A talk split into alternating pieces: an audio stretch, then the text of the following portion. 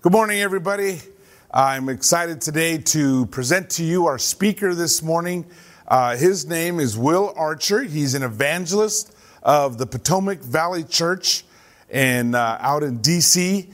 Uh, Will and I met each other quite a few years ago, probably about over 10 years ago at a conference.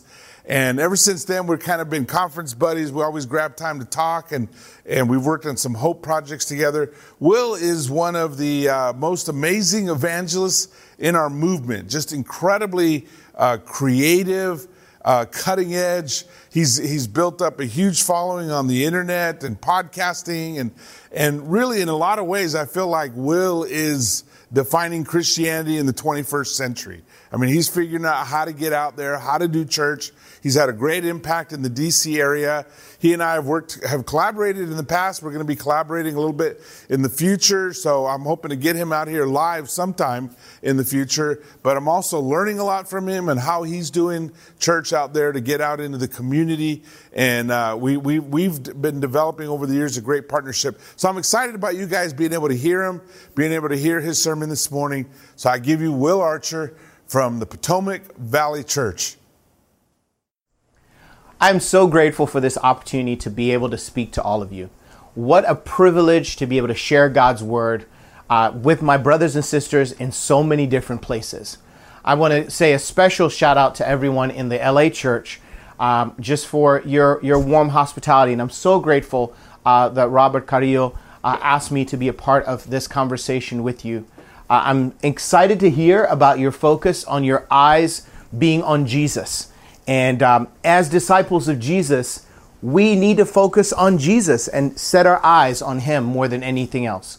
I know over the past several weeks you've been able to dig deep into the scriptures, and I'm grateful to share and be a part of this conversation. My name's Will Archer, and I serve as the evangelist with the Potomac Valley Church, uh, which is one of your sister congregations just 20 miles south of Washington, D.C., in the Northern Virginia suburbs. Uh, one of the great privileges in my life uh, is the opportunity that I've had to be married to my wife for uh, almost 21 years. Uh, this coming September, we'll be married for 21 years.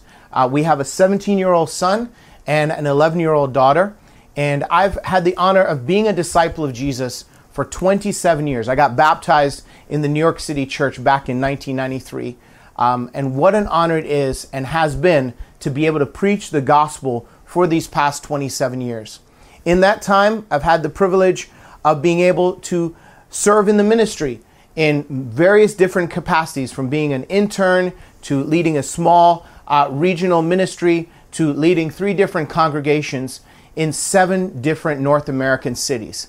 And uh, it's really been an honor to see our family of churches in many different forms, small and large, uh, really seek to be God's people um, as we bring God's message uh, into the world. I'm just very, very grateful for that opportunity. Before we dive any deeper into anything else, I want us to start off by going to God in a word of prayer, and then we're going to dig into the scriptures and set our focus on the fact that vision matters, our eyes on Jesus. Let's go to God in a word of prayer. Our God and Father, thank you so much. I am so honored to be able to speak to brothers and sisters, some whom I may not see until we're all on the other side of glory. God, I thank you so much for the incredible hard work and generosity and kindness and tenacity uh, that our brothers and sisters in LA and other cities all around the world have extended to see the message of Jesus spread everywhere. God, please help us to have eyes that see, ears that hear, and hearts that truly do understand your word. And help us to have a deep and abiding conviction that we need to walk in this world like you to be your hands and feet at this time in human history. God, we thank you for your love. We thank you for your grace. We thank you for your compassion. And we thank you, God, for giving us this opportunity, this rare opportunity to be alive right now.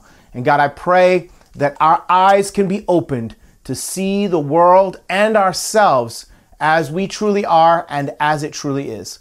It's in Jesus' name we pray. Amen. You know, vision matters. Vision matters a lot. Your ability to be able to see is everything. To see who you are and to see the world as it is is so critical.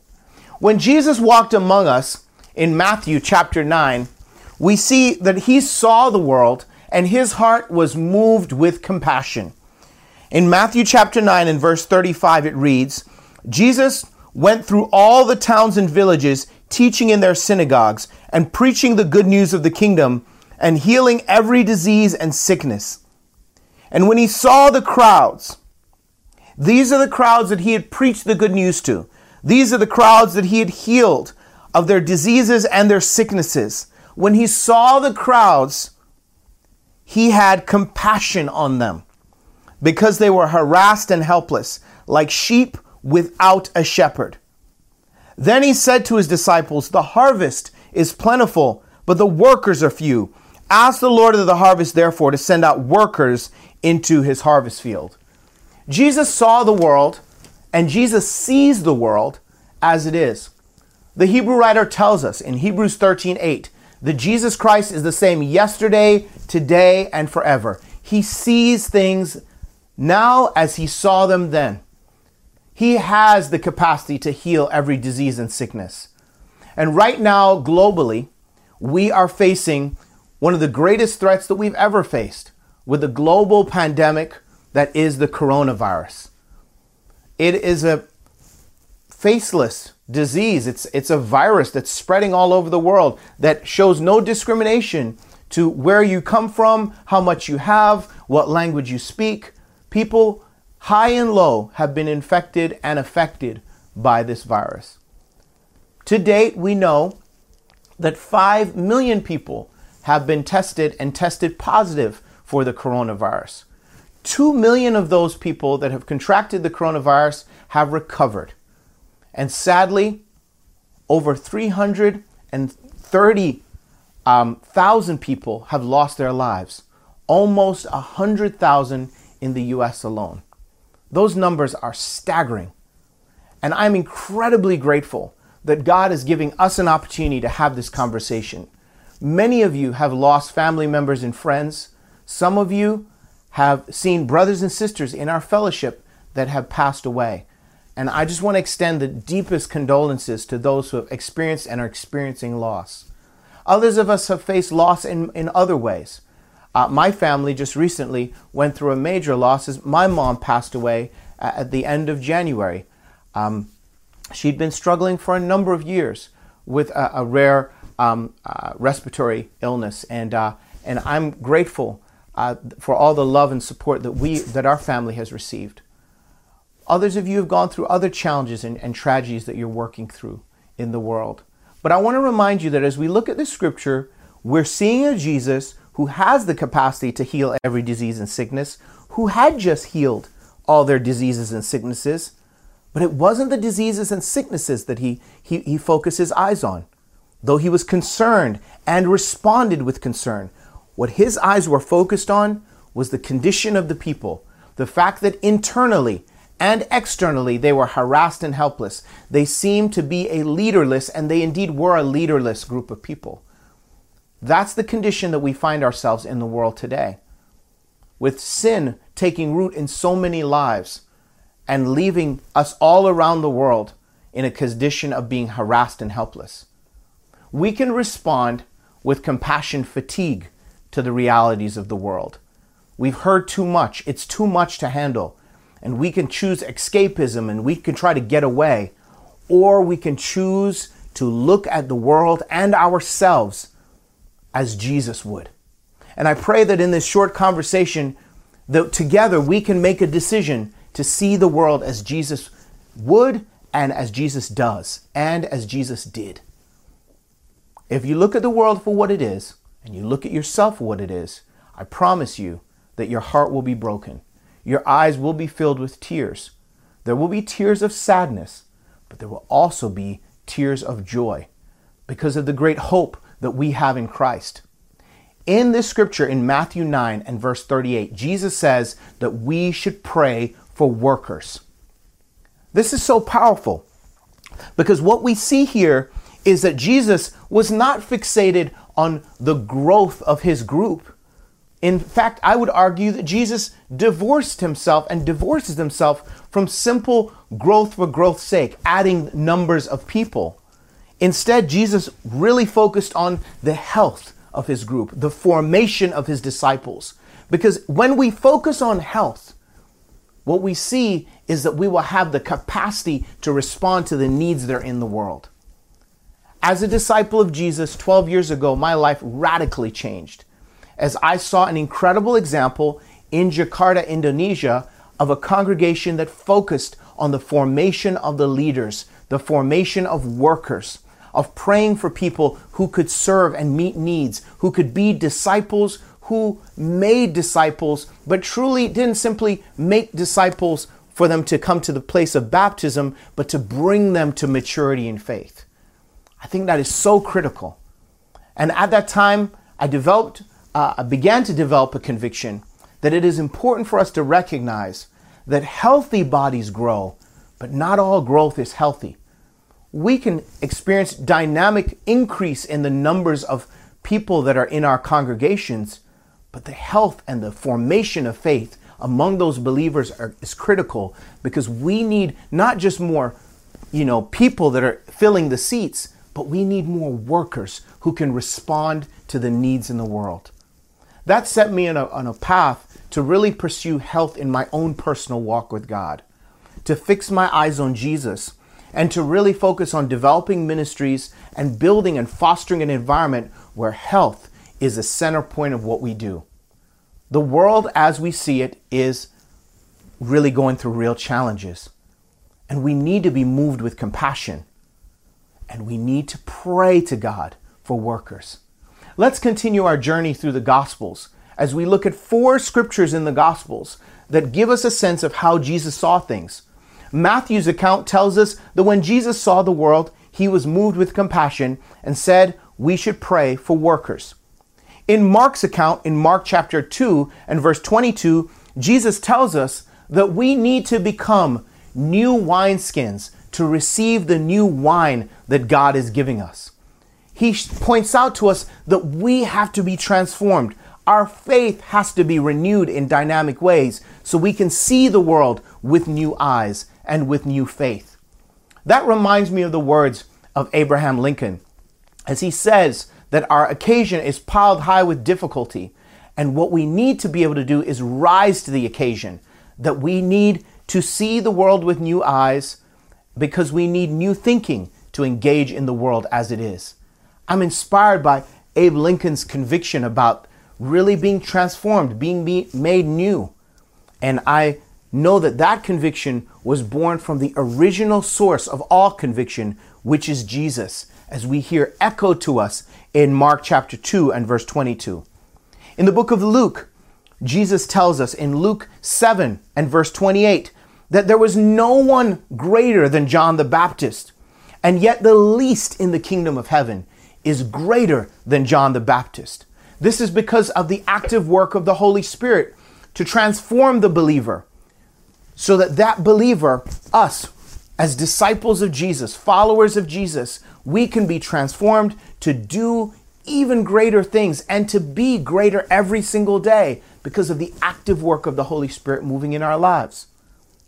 And now let's listen to our brother John as he speaks to the Johannine community in the last of the four Gospels, in John chapter 14 and verse 12. And I encourage you to take time to dig into the scriptures I referenced before in Matthew 9, in Mark 2, and in Luke 7, because there's so much depth in those passages of scripture. But let's turn to John 14 and verse 12. Jesus says something that is truly remarkable and I remember reading this scripture a little over a decade ago and it revolutionizing my faith and the way that I think about everything. And honestly, the way I saw myself, the way I see myself, and the way I see my service in the ministry. In John 14 and verse 12, Jesus says, I tell you the truth. Anyone who has faith in me will do what I've been doing. He will do even greater things than these because I am going to the Father. What a revolutionary statement.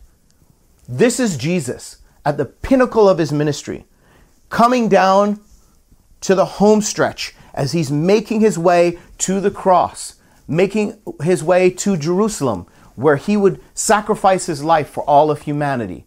And he says that with all the power of the universe at his disposal, the capacity to heal every disease and sickness, the ability to walk on water, the ability to take one lunch and transform it into lunch for 5,000 people. That Jesus looks at me and he looks at you and he says, We will do even greater things. Why would Jesus say that? Because that is God's heart. That's the heart of every parent. We don't live so that we would be great. We live so that our children, those who come after us, would do even greater things. That's what a good parent does. We always live to lift the next generation so that it can go further and higher, so that it can be stronger and more uh, impactful in the world. This is the first time in our global history, and without, without a doubt, here in our American story, that this generation finds itself facing such immense challenges and the potential that this generation could very well be poorer and sicker than the generations that came before us. So we've got to make some choices.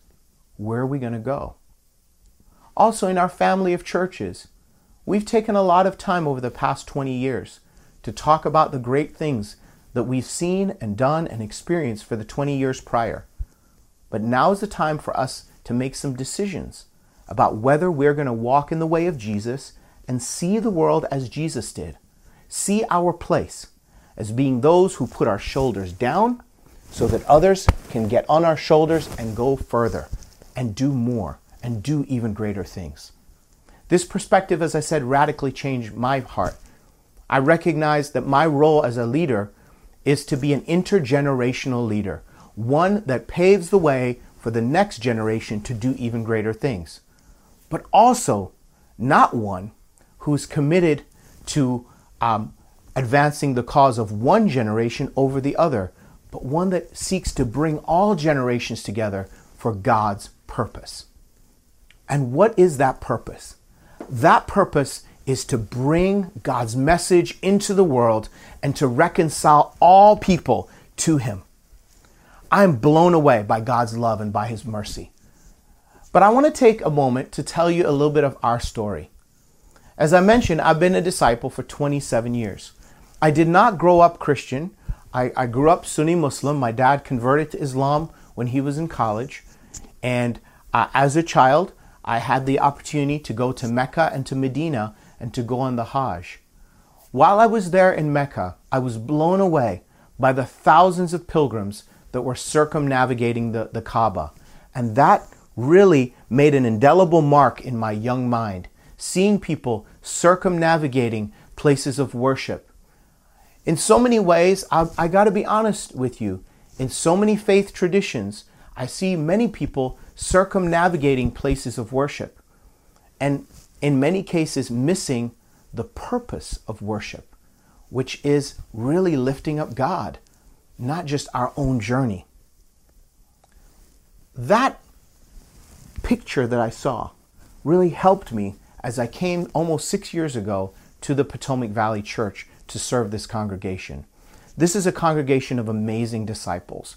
As I mentioned, we're just 20 miles uh, south of Washington, D.C., and about 60% of our congregation are either active or retired military. Our congregation, like many young congregations in our fellowship, were, was once a family group that became a region and then got launched off as a church.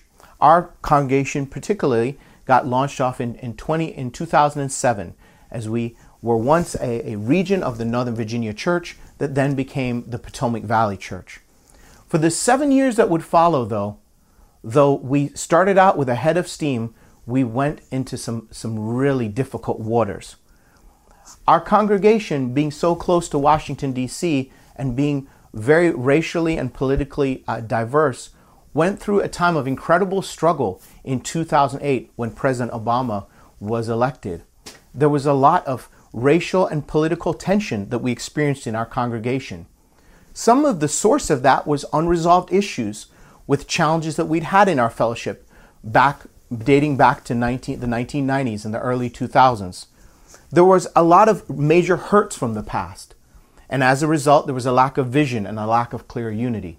I want to point out that all the ministers that served our congregation during those years served with courage and great compassion, and we had incredible ministers, but we still really struggled. As evidence of that, when we started out the congregation, we had 133 disciples. And seven years later, we'd only grown to 135. We had experienced high highs of people coming in only to walk out the doors. Many of them walked out as they moved to other cities. There's a lot of move ins and move outs in this area. But still, the congregation, seven years later, was back at its starting point almost, just having added only two disciples in seven years. We're at a low point, but it was a great low point because when you're at the bottom, it really get, puts you in a position to see things differently. We saw our need for God. Tasha and I were able to join the staff that summer of, of, of 2014, and we spent the next two years listening, devoting ourselves to fasting and prayer, inviting other leaders to come in, and we got incredible help from the American Commonwealth region, the ACR region of churches, as leaders came in, eh, like Ed Anton, and called us to repentance. We studied the scriptures deeply, and we focused on building deep convictions. From those two years, we developed a deep resolve that we are messed up people, messed up people that desperately need God. We saw the scriptures and what it says, the scriptures that I just referenced to you. We understood the context and we have sought to continue to embrace and remember the context of Matthew 9. That we, the disciples, we are the harassed and helpless when we follow our own way and when we don't fix our eyes on Jesus and that God has called us to be workers. We recognize what it says in Mark chapter 2 that we are the old that needs to be made new. Only Jesus can transform us and make us new. We need to fix our eyes on Jesus and have a vision that's focused on Him. We recognize that we are the least, and we truly are the least of all the disciples. And we recognize that even though we are the least, through God's mighty power, we can become greater every single day, and that God Himself is a source of greatness. That we are simply the moon and He is the sun. Our job is to reflect His great glory in the world. And we recognize that Jesus calls us, as it says in John 14 12, to see others as He would see them, to look at others as great, and to not seek our own greatness, as our brother Paul tells us in Philippians that we should look not only to our own interests, but to the interest of others, that we should embrace humility and we should seek to have Jesus' perspective in the world, a perspective of service to all people. We've come to embrace these things and we've seen some incredible miracles. And I just want to share a few of them with you. Um, I want you to know that these miracles are the product of God's work, not the work of men, and, and no glory goes to anyone. All the glory goes to God. And I'm so grateful for what God has done. In just four, almost five short years, God has really transformed us in a great way. This group that was 135 disciples, five years later, we're at 235 disciples.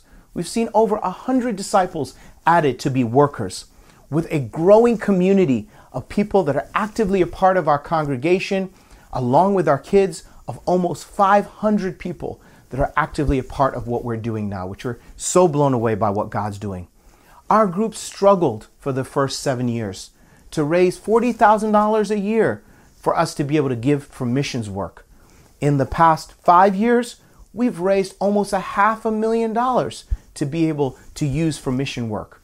That is just mind blowing to see the generosity of the disciples. In that time, in five years, we've seen over 50 interns that were trained. And just one month from now, next month in June, by faith, we're going to be launching a new region, effectively going from one location to two locations as we seek to advance the gospel. We've engaged in the community like never before. And a congregation that once struggled with racial and political tension internally, we've extended our arms to all people, engaging with Republican politicians and Democratic politicians, bringing them together in our worship gatherings. We've had Republican and Democratic congressmen that have come to church with us, city council people, um, city council members, boards of supervisors, police chiefs, sheriffs, you name it. We have engaged with folks far and wide, high and low. We've invited and embraced the homeless community to be a part of our fellowship. And we've seen greater unity than ever before as we took our eyes off ourselves and put our eyes on Jesus and our eyes on what he calls us to be.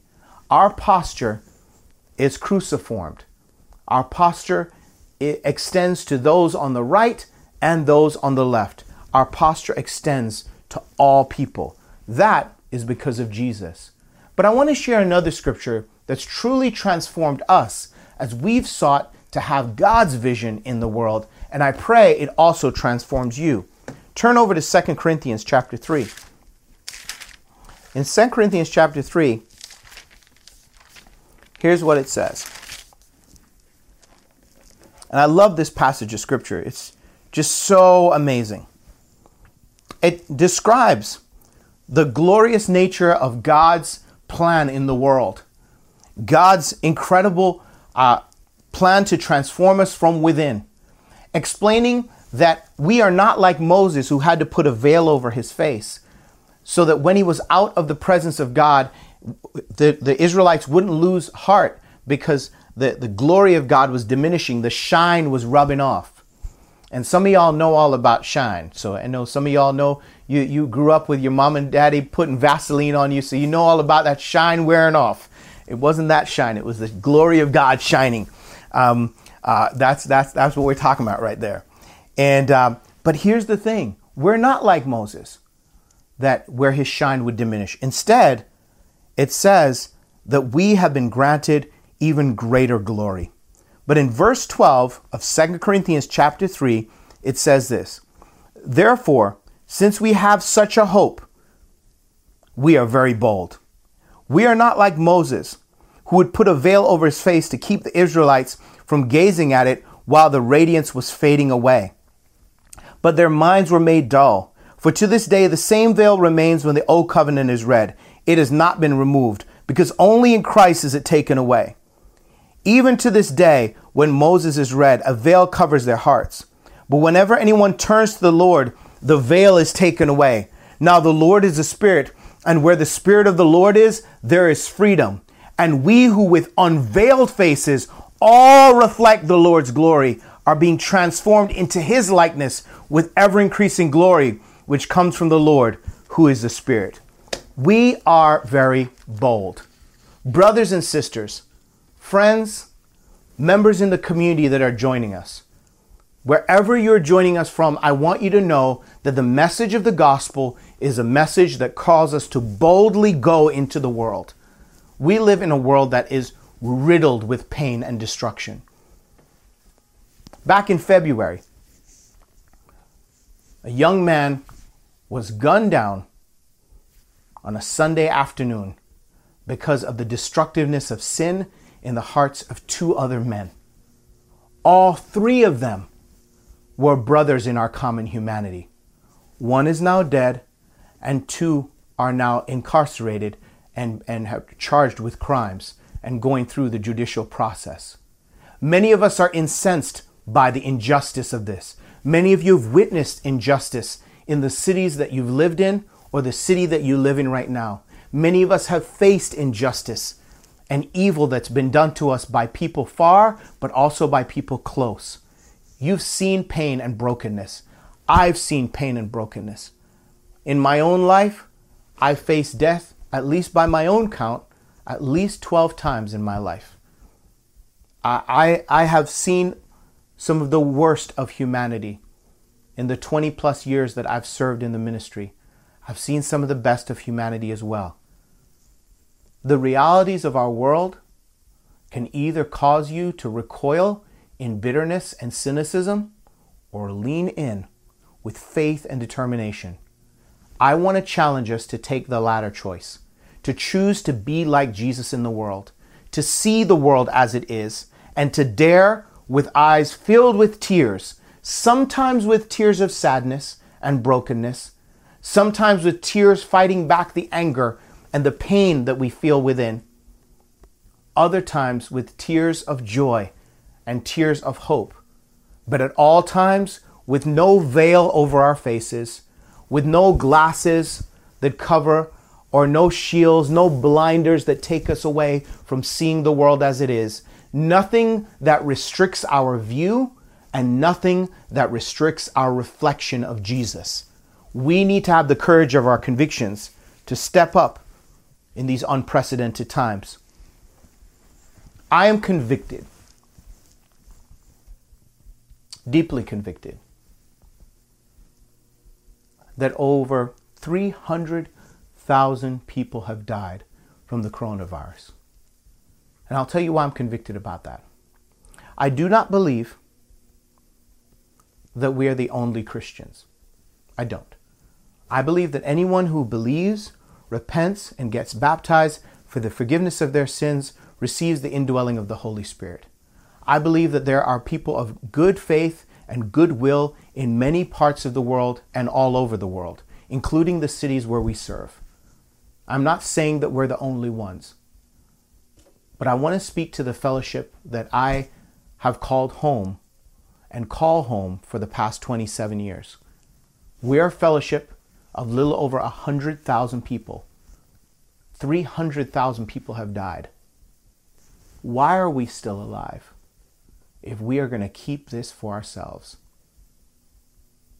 Why?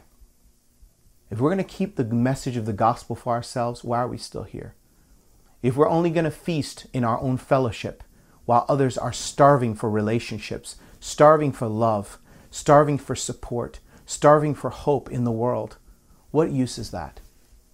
I'm not saying this as some fanciful way to inspire you to go and share your faith so we can grow some more. I'm saying this with the conviction born out of Scripture of looking at the world as it is and recognizing that we must respond out of compassion. We must engage in the world as it is and be what God's called us to be. I pray in your home and I pray in your hometown that you can get embedded in your local community, that you know your mayor, that you know your city council people, that you get to know your boards of supervisors, that you know the county leaders and you know the city leaders, that you get to know the homeless community and you get to know your neighbors so that we can be what God wants us to be. We are at a tipping point. We are at the 500 year transition point in Christianity. Christianity's always made a turn right here about 500 years. We're also right now at the 100 year flood in global convergence of all the things that are happening in the world. There is no time like this time. There is no time like the present. I'm grateful, so grateful for the things that our fellowship has learned, the things that our congregation specifically has learned from our sister congregations in Indonesia. We've learned so much about building healthy community. We've learned so much about serving all people, of being faith based but not faith biased, extending our arms to all people and collaborating broadly with everyone, loving the rich and loving the poor. I'm so grateful for the things that we've learned from the Hampton Roads Church and the things that we've learned as well uh, from so many others who've really challenged us to be all that God wants us to be. We've learned the importance of repentance, the importance of, of, of sober view. But I'll tell you, one of the most dangerous things in the world is to know more than you're doing. A lot of us have our minds filled with Scripture, and that's good. But I pray that our hearts can be filled with compassion. And when we are, our hearts are filled with compassion, yes, our eyes will be filled with tears, but we will see again for those tears will wash away all the sleep and the slumber so many of us have found ourselves in, and we will see the world anew. We will see the world as Jesus intends us to. I pray that God will move powerfully in your life. And as you go into a new day, wherever that day finds you, that in the communities where you serve and where you live, that we will bring the message of Jesus like never before. Listen to Jesus speaking to us across the ages. Listen to what the scriptures say in Matthew 9 38 and pray for workers. Here in Potomac Valley, we pray every morning and every night at 938 praying for workers. And I challenge you to do just that. Be the worker that God's calling you to be and pray for workers in your local community and in your neighborhood. Let's have the courage of our convictions to listen to Jesus as he speaks to us in Matthew, in Mark chapter 2 and verse 22. Let's be the new wineskins so God can pour his new wine into us and use us at this time where new faith and new vision is needed like never before. Let's have the courage of our convictions to recognize that we've been entrusted with the Holy Spirit. And therefore, we are greater even in our worst day. When you missed your quiet time and you argued with your wife and you got issues with your mom and your daddy and you, you're struggling just to make it that day, on that day, you and I, we're greater than John the Baptist. Let's have the courage of our convictions to walk in that confidence, knowing that we're called not because of who we are, but because of who God is. And let us remember what our Jesus tells us in John 14 12. As he tells us that we are called to be greater every single day and to do even greater things.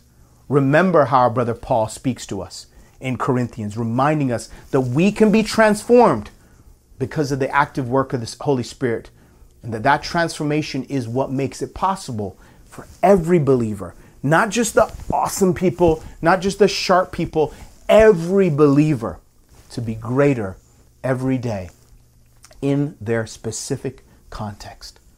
I'm so grateful for this chance to speak to you. And I will tell you that we're just regular people here in Virginia trying to live out our faith.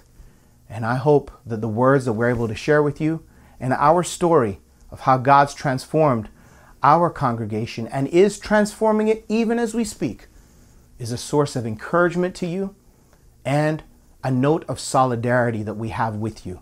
We're grateful that we get to contend together for the gospel so that people everywhere, all people, all people, get to hear Jesus. And I pray that we can see the world as He sees it because vision really matters. Let's go to God in a word of prayer. Let's pray. God, I'm so grateful I get to pray for my brothers and sisters. I pray, God, that you would open the eyes of all of our hearts. God, help us to see the world as it is. Help us to have the, the, the conviction and the clarity that we need to have, God. Put a fire deep within us, God, to see things as they are and not as we want them to be, but as they are, so that we can see them transformed as you want them to be. God, I know that we're living in a time with so much tension, so much fear in the world. And it's in that context that you call us to bring the message of the gospel. I am sobered that we are those who have been left behind, those who have been offered the chance to still be alive. There are so many courageous souls that have gone ahead of us, brothers and sisters of incredible faith and capacity incredible tenacity and, and, and, and charisma that have gone ahead of us. But we're the ones who are here.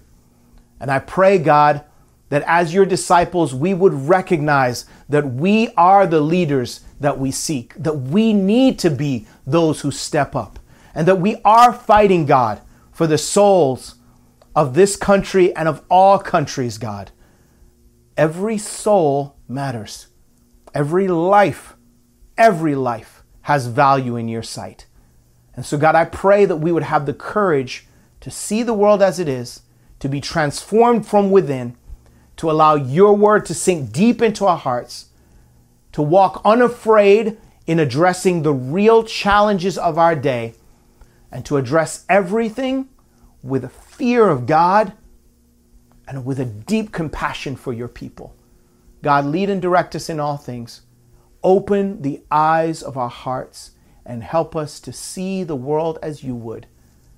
Dear Jesus, help us. Help us to fix our eyes on you. And we pray that as your disciples, when people look at us, they would see you. That we would be the moon because you're our sun, And that we would reflect how you love, how you give, how you serve, how you reconcile, how you forgive, how you care, how you move, how you speak, and how you see things. God, we pray all these things with great confidence and clarity. In Jesus' name, amen. May God bless you. Amen. Thank you so much, Will. Thank you for moving our hearts. And thank you, everybody, for making this a great worship time together. Hope you had a great time. Please join us again next week. Same time, same place. And uh, have a great D group or discussion group. Those of you who are meeting in groups after this session to uh, discuss what you got out of the message. Thank you for joining us today. We'll see you next week. God bless you.